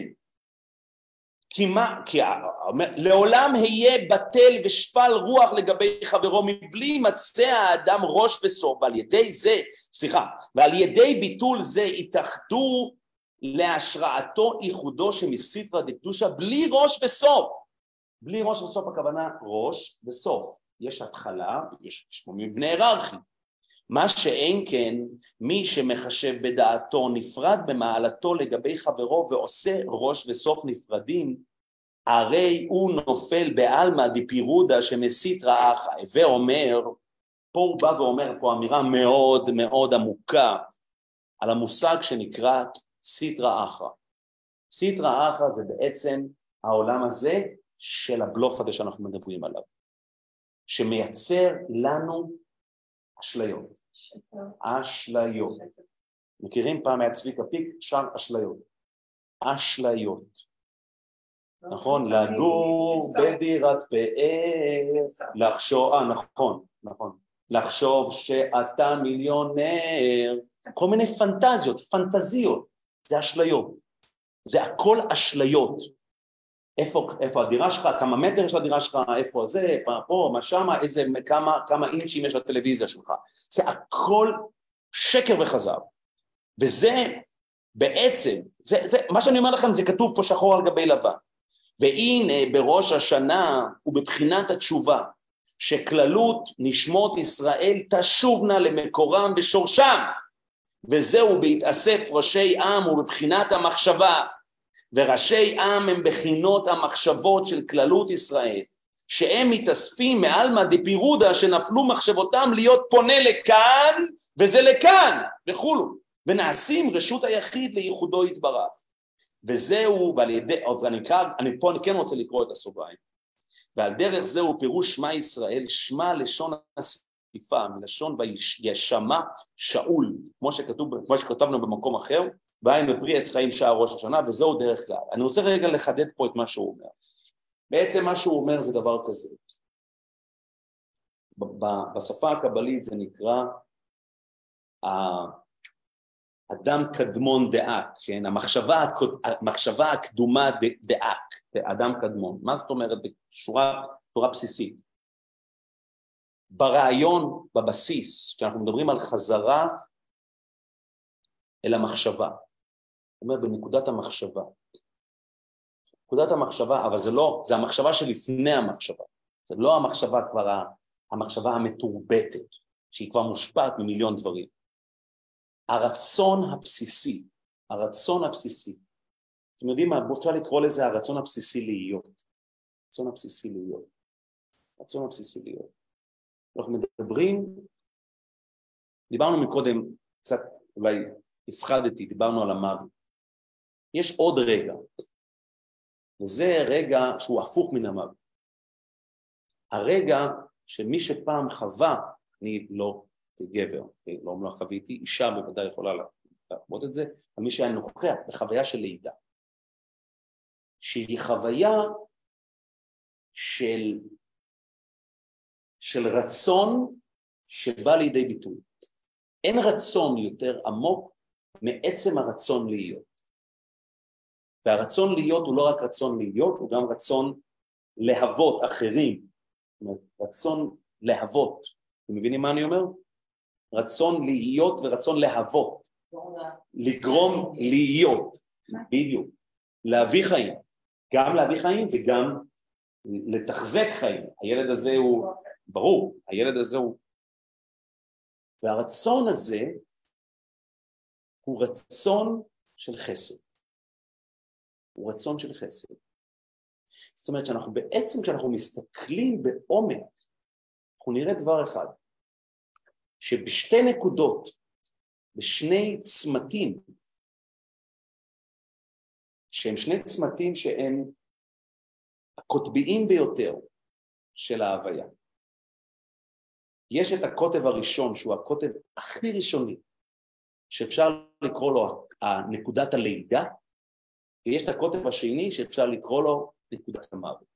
עכשיו, על פניו, אלו הם שני כתבים שלא בדיוק. הם לכאורה לא יכולים להיות יותר מקוטבים זה לזה. ועל זה נאמר טוב יום המוות מיום היוולדו, טוב שם טוב משמן טוב וטוב יום המוות מיום היוולדו. מה זה? העניין שאנחנו נוגעים, העניין הוא שאנחנו נוגעים בנקודת הראשית של ההוויה, אנחנו גם נוגעים בהכרח בנקודת הסיום שלה. בדיוק. כי אנחנו מדברים על, על מעגל. ישנה הנקודה הזאת שבה כל מה שבאמצע אפס וטוב. אפס וטוב. אפס וטוב. האדם חווה אותו תינוק, תאמינו לי, כל התינוקות עלי אדמות, הצעקה הראשונה, הבכי הראשון הוא אותו בכי. אותו בכי. הקיום, הקיום. אני לא רוצה להגיד שכל הנשים שיולדות חוות את אותו דבר, כי זה לא עניין של... אבל הרצון כרצון, אני מקווה שאני מבין, שאני מבטא נכון את מה שאני, מה שאני רוצה לומר, הרצון, הרצון, הרצון להוליד, הרצון להיות בהוויה, הרצון להיות בהוויה. חוויית הלידה היא חוויה של בעצם האדם נמצא בעצם ההוויה. אנחנו לא יכולים לדבר על חוויית הלידה שלנו כי, כי הזמן השכיח לנו אותו. כן? פרויד, זאת אומרת, בפסיכואנליזה כבר כן מדברים על חוויית, חוויה של חוויית הטראומה וכולי, על זיכרון שכן נמצא ומשתקף בהרבה מאוד דפוסי התנהגות שיש לנו בעקבות הזיכרון המעומעם הזה, המושכח הזה. בדיוק באותו מידה שמדברים על זיכרון, זיכרון המוות. דווקא בפסיכואנליזה מדברים על חוויית הלידה כחוויה של מוות. זה, לקאן מדבר על חוויה כחוויה של, של ניתוק, חוויה של ניכור, חוויה של היזרקות, חוויה של בדידות, חוויה של אימה.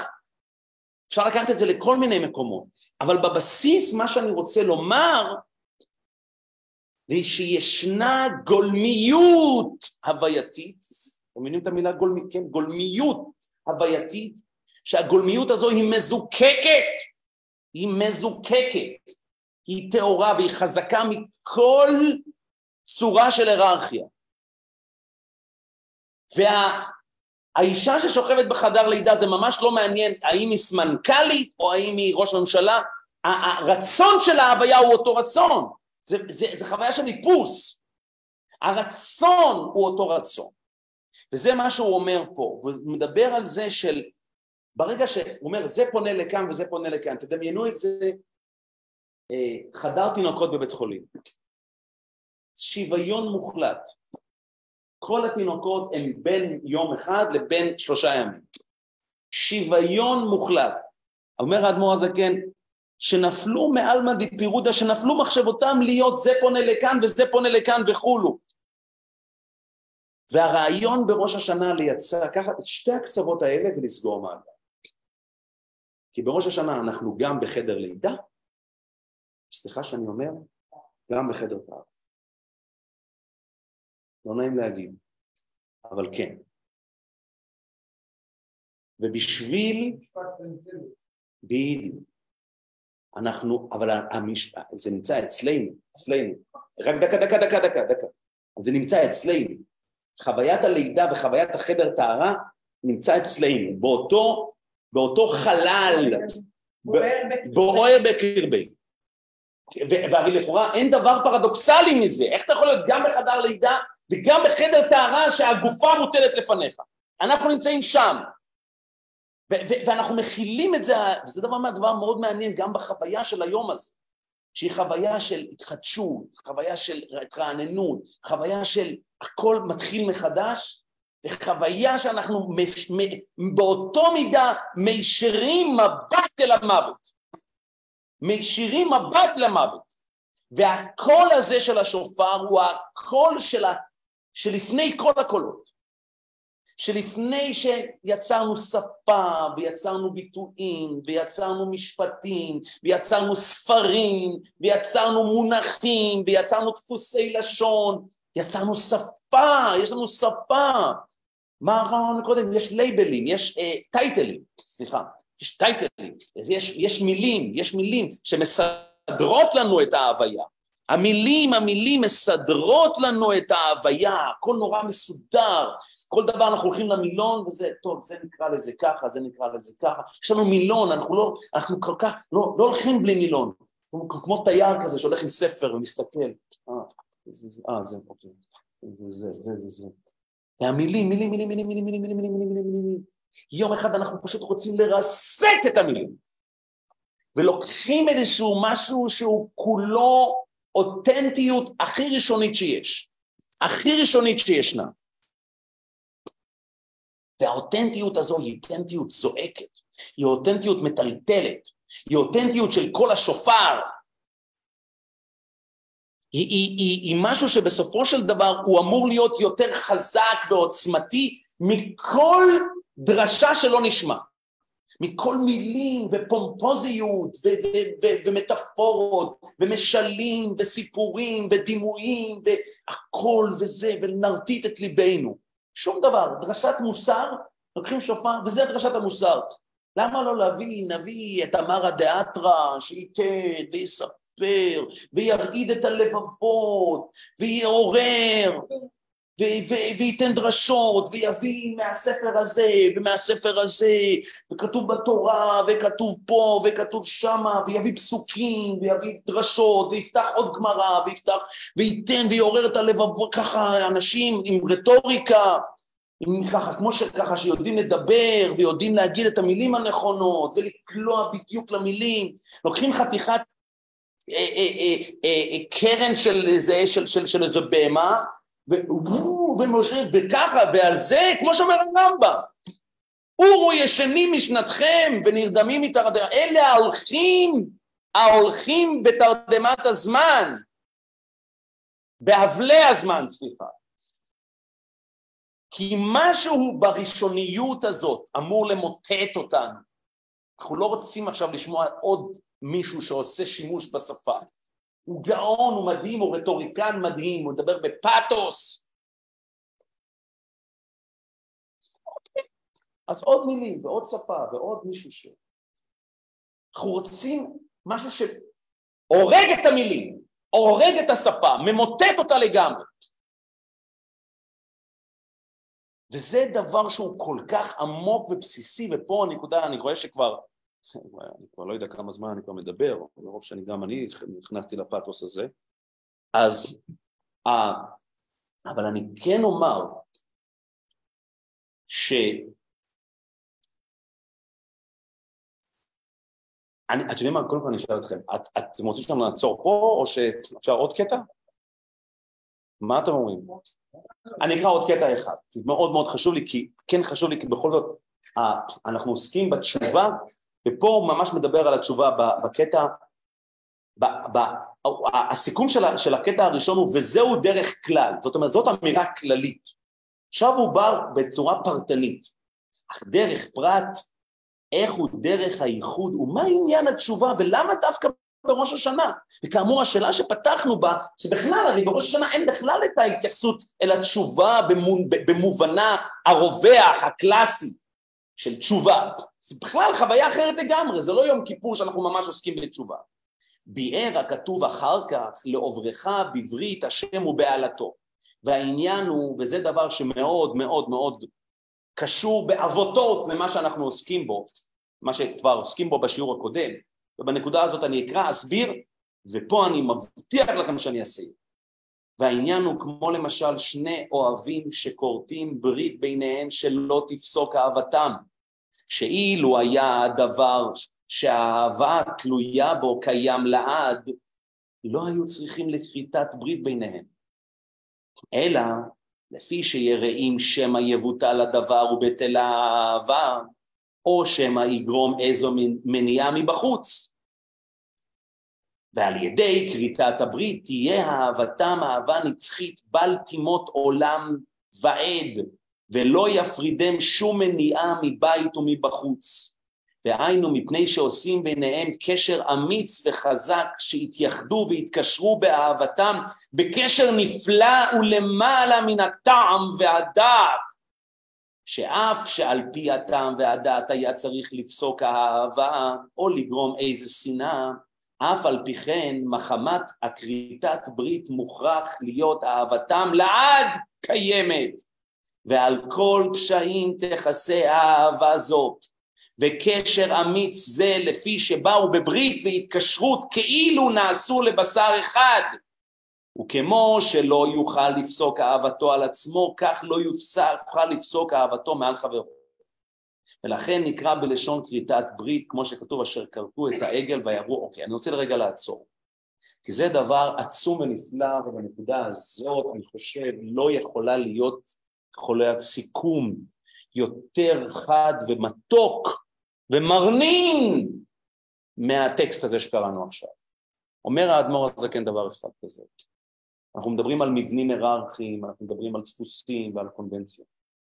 אומר האדמו"ר הזקן, יש רגעים בהוויה של האדם, או האם נקרא לזה משהו אחר, ישנם מצבים או מרחבים, צריך להגיד, בהוויית האדם שבמרחבים האלו הוא מסוגל, אם הוא רוצה, אם הוא בוחר, אם הוא עושה את זה נכון, לברוח, לייצר לעצמו עיר מקלט מכל הבלוף הזה. והדבר הזה קוראים ברית. במפגש הזה שבין בני זוג, אם אדם יגיע אל המפגש הזה עם כל המטען שאנחנו מדברים עליו, סליחה שאני אומר, הוא מפספס את הרעיון. הוא לא באירוע של הזוגיות. נכון. אם אדם... אנחנו באים, אנחנו באים ל, ל, למפגש זוגי, אנחנו באים למפגש זוגי עם, עם, עם מטענים, עם מטענים ועם קונבנציות ערב טוב, עם מטענים ועם קונבנציות ועם תפיסות ועם וכולי וכולי, ואנחנו מצפים גם, מצפים. זה כל המטען הזה שאנחנו באים איתו גורם לנו גם לפתח את הציפיות מבן או בת הזוג בהתאם. אנחנו פתאום רוצים שיהיה לו מעמד חברתי, וישיג, איזה, איזה עבודה יש לו, איזה מעמד יש לו, הרבה מאוד דברים. זה כבר החלק, ה, הייתי קורא לזה החיצוני יותר, אבל יש מימדים הרבה יותר פנימיים, שהם גם אפילו קשורים גם למחויבות האתית של, של הזוגיות. וחד וחלילה יש מצבים שאנשים לא עומדים במבחנים של הזוגיות ונכשלים בהם. לא בהכרח חייב להיות איזשהן בגידות גדולות, גם הוא לא מנקה את הבית, והוא לא עושה, והוא לא, וכולי וכולי. עכשיו, אלו הם דברים שמה שנקרא ההכרח הבלתי יגונה, זאת אומרת, זה קורה באופן, זה קורה, אנחנו לא, אנחנו לא, אנחנו לא מלאכים, אנחנו לא באים כטבולה ראסה לזוגיות. גם, גם בנקודת המפגש הראשונית של הזוגיות וגם בזוגיות המתמשכת ביום-יום. אנחנו, והחיים כל הזמן חודרים לנו למרחב הזוגי. והלחצים של הבנק, וזה במכולת, ואם כן קנית, ואם כן הכנסת את, החלב למקרר בלילה, או שמת את המברשת אה, אה, שיניים במקום. ומיליון דברים שבסופו של דבר משפיעים ומקרינים לטוב או לרע על הדינמיקה הזו. אבל זה הכל בסדר. אם אין את הקור הראשוני ביותר של הזוגיות, שמסוגל לדעת שיש פה משהו שהוא יותר חזק מהחלב ומהמכולת ואיזה עבודה ואם כן פיטרו אותך או לא פיטרו אותך ומה קורה לילד והרעשים והכל, הכל, הכל, שמסוגל לעשות פתאום משהו של ניקוי רעשים או נטרול רעשים ולו רק לשתי דקות, שתי דקות להיות ביחד, בשתיקה. זה בסופו של דבר המבחן של הזוגיות. אומר האדמו"ר הזקן, נסכם להגיד את זה בצורה מאוד פשוטה ובנקודה הזאת אנחנו נחתום כי זה ממש הלב שאנחנו עוסקים בו. הנקודה הזו לעוברך בברית השם ובעלתו. אחרי שהוא אמר את העניין הזה על דרך כלל, למוטט את הראש ואת הרגליים ואיפה נמצא וכל הקונבנציות שדיברנו וכל ההתמוטטות המוחלטת הזאת, ההתמוססות המוחלטת של כל העולם הקונבנציונלי הזה מלשון קונבנציות ותפיסות וקונספציות ומחשבות ומעמדות והיררכיות וכולי וכולי, כל מה שדיברנו והרחבנו, אם אנחנו לא מסוגלים לעוברך בברית השם ובעלה, לחזור ולהיות בברית, והיכולת הזאת לאחוז בברית ולחדש את הברית קשורה ליכולת שהעניין הזה, כמו שאומר האדמו"ר הזקן, כריתת הברית תהיה אהבתם נצחית בל תימות לעולם ולא יפרידם שום מניעה מבית או מבחוץ. שעושים בבניהם קשר אמיץ וחזק שהתייחדו והתקשרו באהבתם בקשר נמנע ולמעלה מטעם ודעת שאף שעל פי טעם ודעת היה צריך לפסוק אהבה מזמן הם כבר היו צריכים להיות כל אחד במקום אחר לגמרי בעולם. וזה דבר שכל אחד ואחת ייקח את זה ובאמת אבל כתוב פה שזה אפשרי. כתוב פה שאפשרי לחדש את הברית.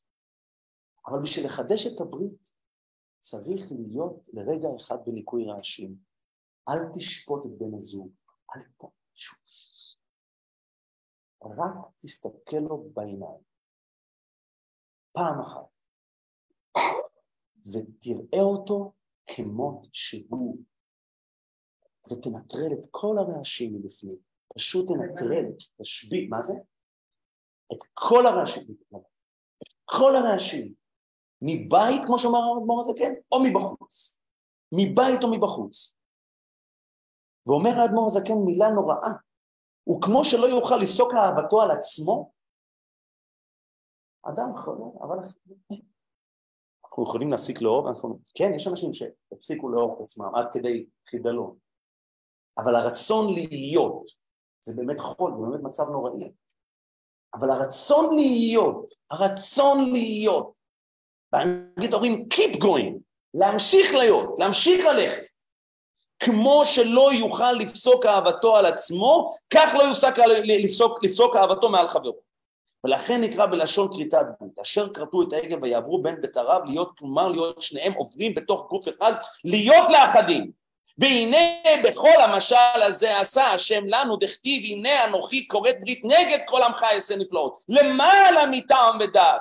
וכמו שאמר דוד ליונתן נפלאה אהבתך מאהבת נשים כי על ידי אה, אה, אה, כי על ידי יגמר רגע זה מה זה ראשי תיבות שהמשיך משה רבינו.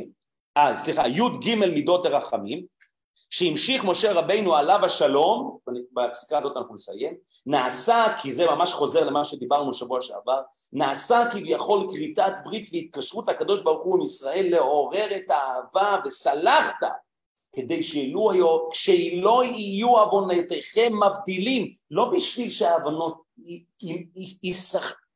ייסלחו או יימחלו, לא, פה זה חוזר ממש לנקודה שבה התחלנו גם את השיעור הזה וגם את השיעור הקודם. המטרה היא לא לסלוח על העוונות. המטרה היא, העוונות הן פשוט מין מחיצות, מין מחיצות, מין משהו שהוא לא, זה לא, זה כבר לא זה, איפה, איפה, איפה הבן אדם הזה שאני מכיר, איפה, אני, אני, אני, כבר, לא, אני כבר לא מכיר אותך, אתם מכירים את זה שאנחנו, אני, אני לא יודע מי אתה, אבל תשתדל, כן, להכיר,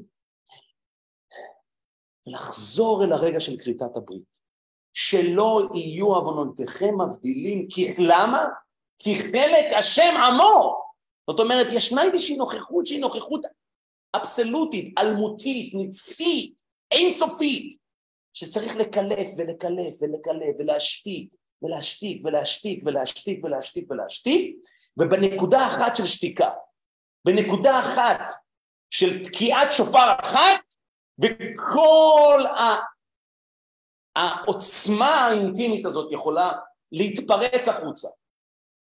רגע אחד, רגע אחד, אבל בשביל זה אנחנו זקוקים בלהיות בכנות טוטאלית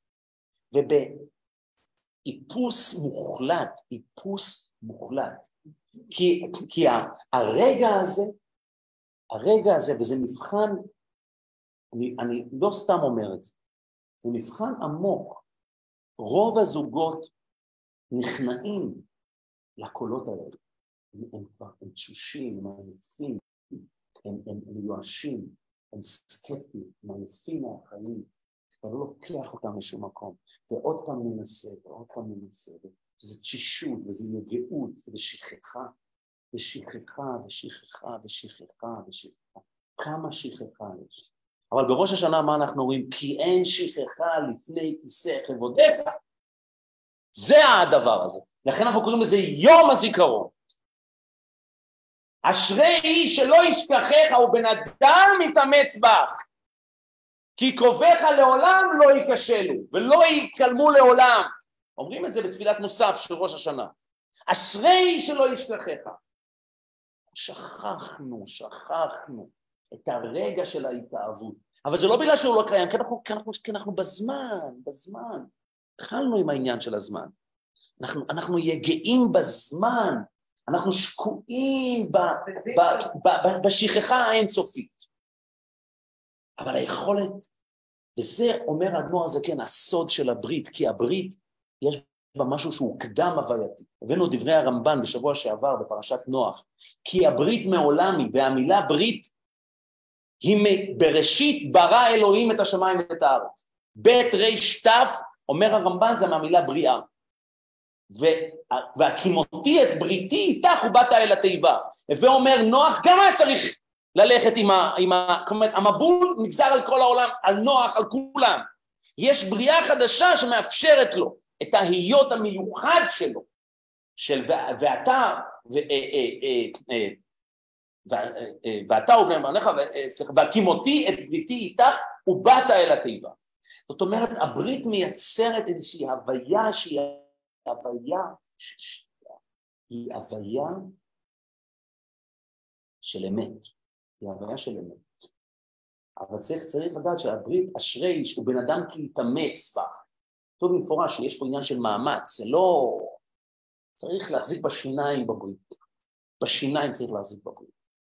וכשמחזיקים את הברית, אז הראש הוא למטה והרגליים הם למעלה, וזה לא משנה, וזה, ויש וזה לא משנה כמה קמטים יש עלינו וכמה אנחנו מצ'וקמקים וכמה הפסדנו וכמה לא, כי הברית שם.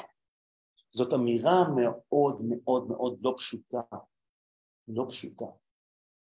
ו, ו, אבל, אבל יש לנו את התזכורת הזאת, את התזכורת של הנקודת הראשית של ההוויה ונקודת הסיום, שבסופו של דבר היא הנקודה שהברית מתווכת ביניהם. הברית עושה את, ה, את, ה, את ההוויה להוויה של, להוויה של אמת, להוויה של אמת. בנקודה הזאת אנחנו נחתום, אני חושב שדיברנו היום דברים מאוד מאוד מאוד משמעותיים, לא רק על ראש השנה, על, על החיים בכלל, על תפיסת ההוויה, איך אנחנו תופסים את ההוויה. ראש השנה הוא יום מופתי מהבחינה הזאת בפוטנציאל שיש לו בדיוק, בפוטנציאל ובהזדמנות שהוא נותן לנו לאחוז את ההוויה בקישקס, בפנוכו שלה, ולעשות לנו את זה ככה, ולשאול את עצמנו את השאלות הכי ראשוניות, ולהרשות לעצמנו את ההרפייה הזאת. בשביל, כמו שאומר אדמו"ר הזקן, בשביל לזכות לרגע אחד של ברית. אז אנחנו, בעזרת השם, ניפגש בשבוע הבא, רגע לפני ראש השנה, אבל עד אז אני אאחל לכם שנה טובה, ו... או ברביעי או בחמישי, אז זה נמצא לפני ראש השנה. תודה רבה, ערב טוב.